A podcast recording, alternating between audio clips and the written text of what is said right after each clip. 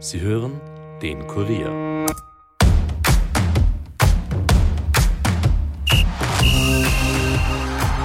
Eine drohende Insolvenz, ein Ex-Spieler mit Maschinengewehr und ein anstehendes Cup-Viertelfinale gegen Sturm Graz. Bei der Wiener Austria gibt es derzeit genug Themen, über die es sich zu reden lohnt. Ich tue das in dieser Folge mit dem Kollegen Alexander Strecher.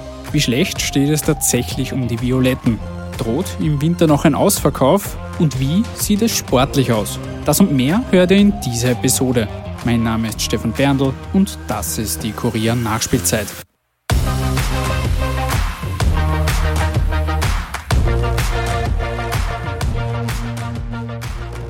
Herzlich willkommen, wir melden uns nach einer kurzen Winterpause wieder zurück.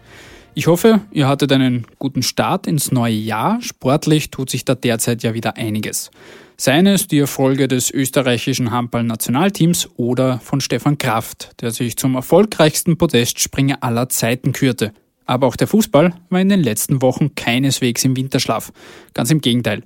So findet aktuell etwa sowohl der Afrika- als auch Asien-Cup statt. Und auch die heimische Bundesliga geht bald wieder los. Zuletzt standen für die österreichischen Teams Trainingslager und die Vorbereitung an. So auch bei der Wiener Austria. Wo sich, wie ihr schon im Intro gehört habt, ja wieder einiges tut. Und genau dazu begrüße ich jetzt den Kollegen Alexander Strecher bei mir im Podcaststudio. Servus Alex. Hallo. Neues Jahr, neues Glück, so heißt es ja bekanntlich. Wir wollen zum Start in das neue Sportjahr bzw. Fußballjahr ein bisschen über die Wiener Austria reden. Gerne. Da tut sich einiges sowohl sportlich als auch eh schon das ewige Thema, was die Finanzen angeht.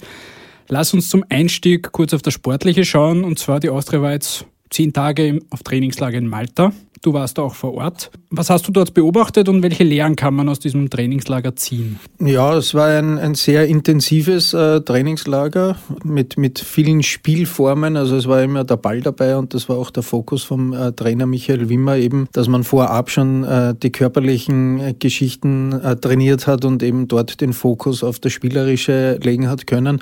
Man hat ja dort ein Turnier gespielt mit, mit drei Partien die waren durchaus ein, ein guter Gradmesser. Die Austria hat, sage ich einmal, gefällig gespielt, aber das alte Thema bei der Austria, es, es geht um die Tore, die man dann vielleicht nicht macht. Also man spielt bis, bis, bis ins letzte Drittel spielt man ganz gut und ganz schön und, und kombiniert ganz gut.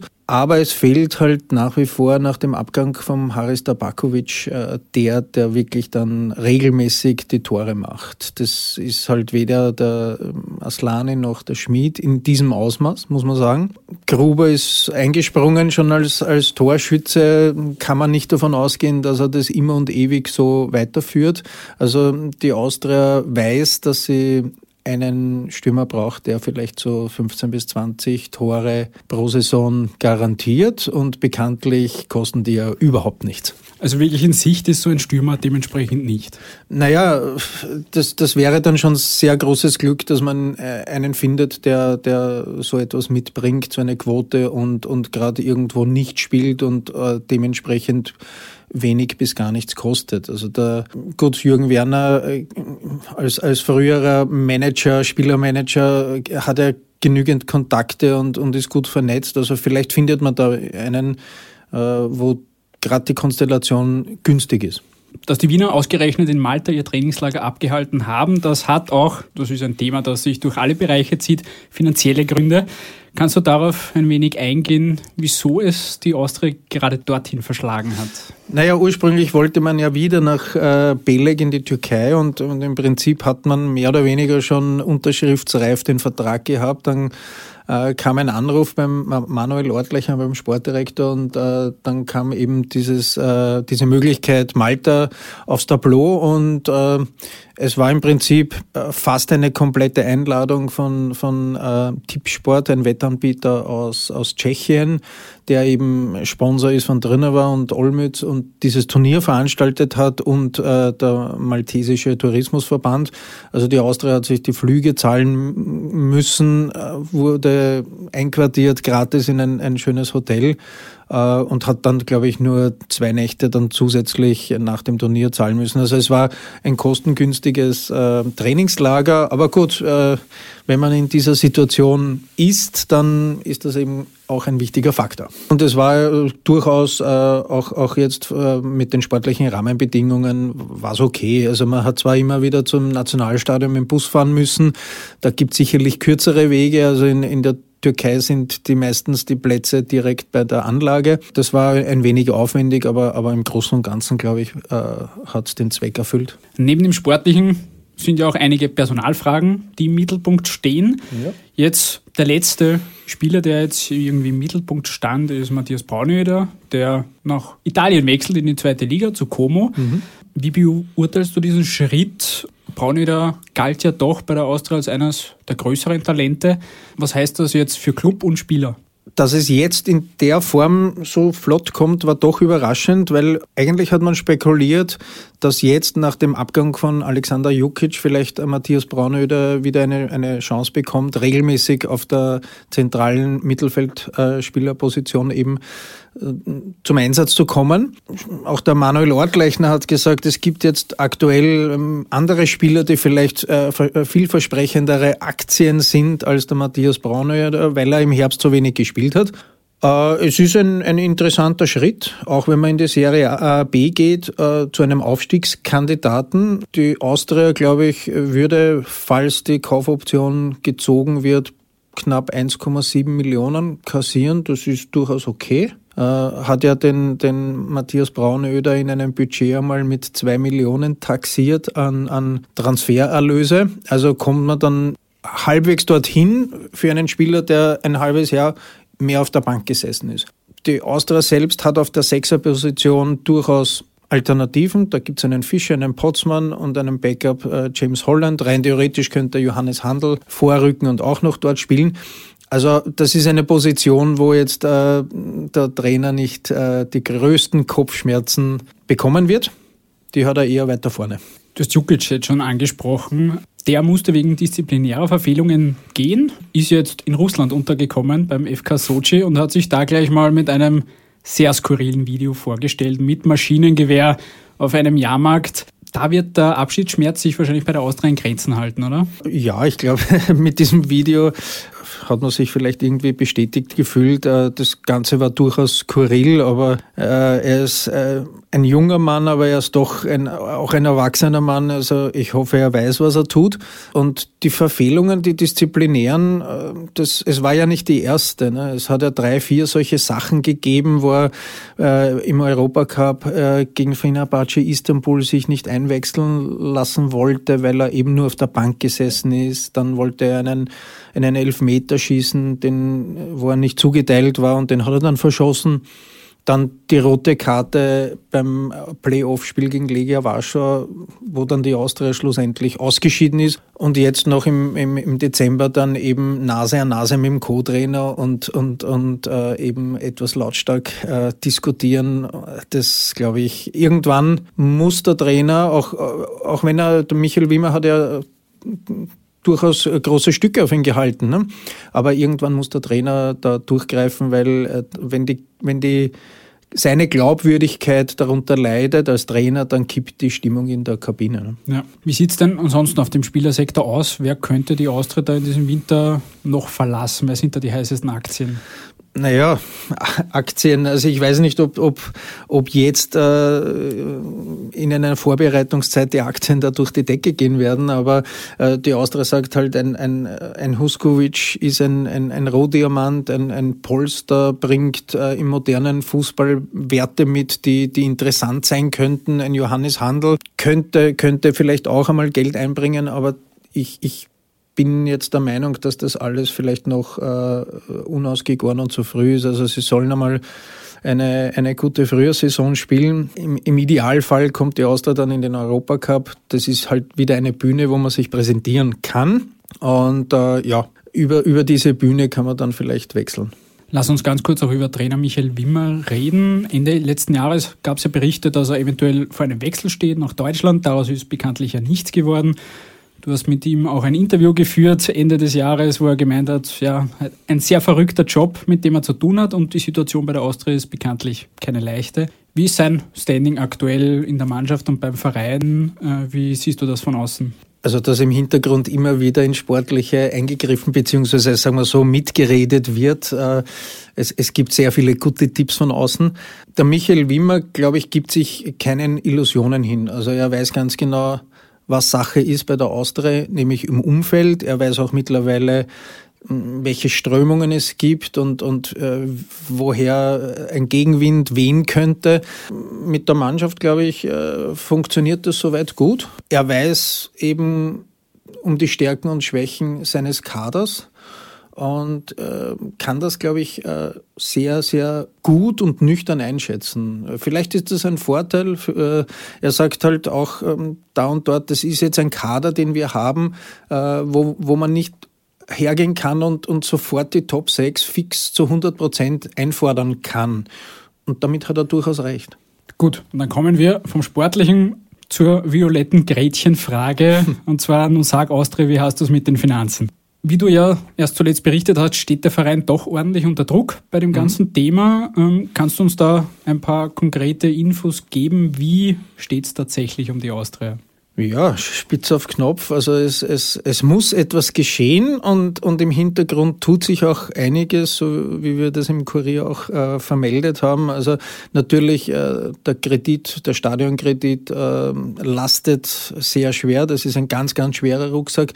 Den will man leichter machen natürlich. Da gibt es Gespräche mit der Bank Austria äh, und, und man versucht eine, eine, eine Lösung zu finden, wie man das Ganze anders, anders finanzieren kann oder wie man das irgendwie so gestalten kann, dass die Austria nicht mehr diesen unglaublichen Druck hat. Gleichzeitig äh, ist ja auch bekannt, dass die Austria das Stadion quasi für einen Investor zur Verfügung und äh, stellen möchte, schmackhaft machen möchte. Da gibt es im Hintergrund einige Interessenten, also sicherlich drei, vier, fünf, mit denen man in Gesprächen ist. Der Wert dieser, dieser Immobilie wird in den Büchern mit rund 40 Millionen äh, niedergeschrieben. Also plus minus, äh, glaube ich, äh, diesen Betrag hätte man gerne, 35 bis 40 Millionen. Ja, das sind schwere Aufgaben. Wenn sie gelingen, dann kann sich die Austria wieder bewegen, finanziell. Dann wird es auch wieder mehr Spielraum geben für den sportlichen Bereich. Aber das sind nicht die einfachsten Aufgaben, die da warten. Ne? Jetzt geht es natürlich mit diesen ganzen Plänen darum, irgendwie so den Worst Case abzuwenden, und zwar irgendwie die drohende Insolvenz. Mhm. Aber ist das nur ein Schreckgespenst oder ist da tatsächlich auch ein Szenario, dass, wenn man die Hausaufgaben nicht richtig macht, das tatsächlich dann mittellangfristig eintreten könnte? Nein, nein, es äh, ist nicht nur ein Schreckgespenst, das ist eigentlich äh, ein, ein, ein Szenario seit zwei, drei Jahren, das, das den Leuten absolut bewusst ist. Und es, es war ja auch in den äh, vergangenen Jahren immer im Februar so, dass äh, man draufgekommen ist, hoppala, da fehlen vielleicht doch noch zwei bis fünf Millionen, wie könnten wir die jetzt auftreiben? Und es ist jedes Mal gelungen. Und das waren aber immer oder in erster Linie diese, diese wie äh, Freunde der Wiener Austria, diese Investorengruppe, die Geld haben, aber in erster Linie wirklich Austria-Fans sind und, und die haben dann oft in Hauruck-Aktionen dann doch Beträge aufstellen können, was nicht ohne ist. Und, und so hat die Austria dann immer wieder mit Zwischenfinanzierungen die Lizenz bekommen. Und auch jetzt ist den Leuten klar, und es wurde auch äh, in internen Sitzungen auch klipp und klar gesagt, wenn das und das nicht gelingt, dann gehen die Lichter aus. Mhm. Ja? Und, und ja, ist, ist allen schon bewusst. Und die, die, zumindest von diesen zwei großen Brocken, äh, Stadion oder, oder Kredit, zumindest eine muss bald aufgehen. Jetzt kommt im März dann dieses Lizenzthema, du hast es schon angesprochen, wieder auf die Austria zu. In den letzten beiden Jahren war es immer eine sehr große Zitterpartie. Ist da die Angst heuer noch viel größer als eh schon die letzten beiden Jahre? Nein, glaube ich nicht. Weil, weil im, im Prinzip äh, kennt man die Situation mittlerweile. Also man spielt quasi finanziell immer gegen einen Abstieg. Äh, und ja, man kann im Prinzip eh nur das tun, an diese Floskel an Hausaufgaben, die, die man abgeben kann. Die Bundesliga wird vielleicht an der Austria wieder nicht in erster Instanz die, die, die Lizenz geben. Das schaut dann vielleicht auch eigenartig aus, aber unterm Strich äh, muss man es muss man's nüchtern äh, beurteilen, ganz einfach, ob ob dieser äh, Verein dann quasi wirklich liquide ist und, und eine Fortbestandsprognose positiv ist. Aber ähm, im Prinzip wissen, wissen alle am Verteilerkreis, was, was Sache ist und sie werden es vorbereiten. Und ich glaube aber nicht, dass die, die Angst größ, noch größer ist als in den letzten Jahren. Die, die, da war sie auch schon groß genug. Ja. Mhm. Dann kommen wir zum Abschluss wieder ein bisschen aufs Sportliche zurück. Am Freitag, den 2. Februar, startet Österreichs Fußball dann auch wieder aus der mhm. Winterpause in die Frühjahrssaison. Da wartet das Cup-Viertelfinale, wo die Austria auch noch dabei ist mhm. und es mit Sturm Graz zu tun bekommt in Graz. Ähm, wie schätzt du die Chancen der Wiener dort ein? Es ist ja lustig, dass bei der Austria immer äh, um diese Meistergruppe diskutiert wird. Ne? Und man vergisst eigentlich den Cup, dass man dort mit viel weniger Spielen eigentlich auch zu einem Titel kommen könnte und äh, Chancen auf den Europacup hat. Natürlich ist Sturm Graz Favorit ja, aber ich, ich, ich halte die Austria nicht äh, dort für chancenlos, das sehe ich nicht. Also ich könnte mir schon vorstellen, das ist quasi das erste Spiel in Richtung früher in die Saison hinein. Da, da ist vielleicht um ein paar, Prozent mehr möglich als, als sonst, wenn, wenn beide Mannschaften schon richtig in Schwung sind, vor allem wenn Sturm richtig in Schwung ist. Also ich, ich erwarte ein, ein, ein hitziges Duell, weil es wirklich um was geht. Zwei Traditionsclubs. Äh, Sturm in der Favoritenrolle, steht unter Druck, sollte gefühlt von der Papierform aufsteigen.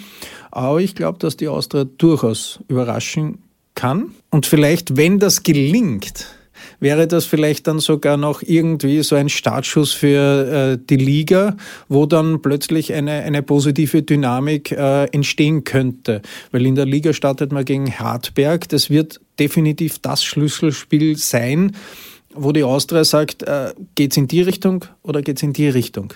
Also, und, und wenn man zum Beispiel Sturm als Hürde im Cup nimmt, geht man wahrscheinlich ganz anders in ein Spiel gegen Hartberg. Du hast Hartberg jetzt schon angesprochen. Fünf Spiele warten jetzt noch im Grunddurchgang mhm. und dann geht's um Meistergruppe oder Quali-Gruppe. Aktuell liegt die Austria auf Rang 8, hat drei Punkte Rückstand auf Rapid, die auf Platz 6 liegen. Hartberg, wie gesagt, jetzt zum Start dann in die Liga. Es wartet noch das Wiener Derby und man hat drei Gegner dann noch vor der Brust, die alle hinter der Austria liegen mhm. aktuell. Altach, Blaues Linz und WSG Tirol. Stand jetzt, wie gesagt, das Cup-Spiel ist dann noch dazwischen. Du hast gerade gesagt, da könnte man vielleicht so eine positive Dynamik entwickeln. Mhm. Stand jetzt, wie, für wie realistisch hältst du es, dass die Austria es da in die Meistergruppe schafft? In Prozenten ausgedrückt. Alles, was du willst. Ach, ich, ich keine Ahnung, wie, wie also, äh, ich, ich würde jetzt nicht äh, irgendwie sagen, ja, die, die Austria schafft das, die werden das schon schaffen oder so, sondern es, es, es wird sicherlich ganz spannend und, und vielleicht auch mit Hängen und Würgen. Es hängt wirklich meiner Meinung nach sehr viel vom ersten Spiel ab gegen Hartberg. Wenn man das verliert, dann schaut es ganz schlecht aus oder wenn man es nicht gewinnt, ja? weil diesen Schwung bräuchte man auch. Derby in Hütteldorf, okay, da, da hat die Austria quasi eine, eine weiße Weste, äh, seit, seit, seit das neue Stadion gibt, aber irgendwann wird auch diese Serie vielleicht einmal reißen und man kann bei einem Derby nicht, nicht von irgendwas, von fixen Punkten ausgehen. Das wäre nicht seriös.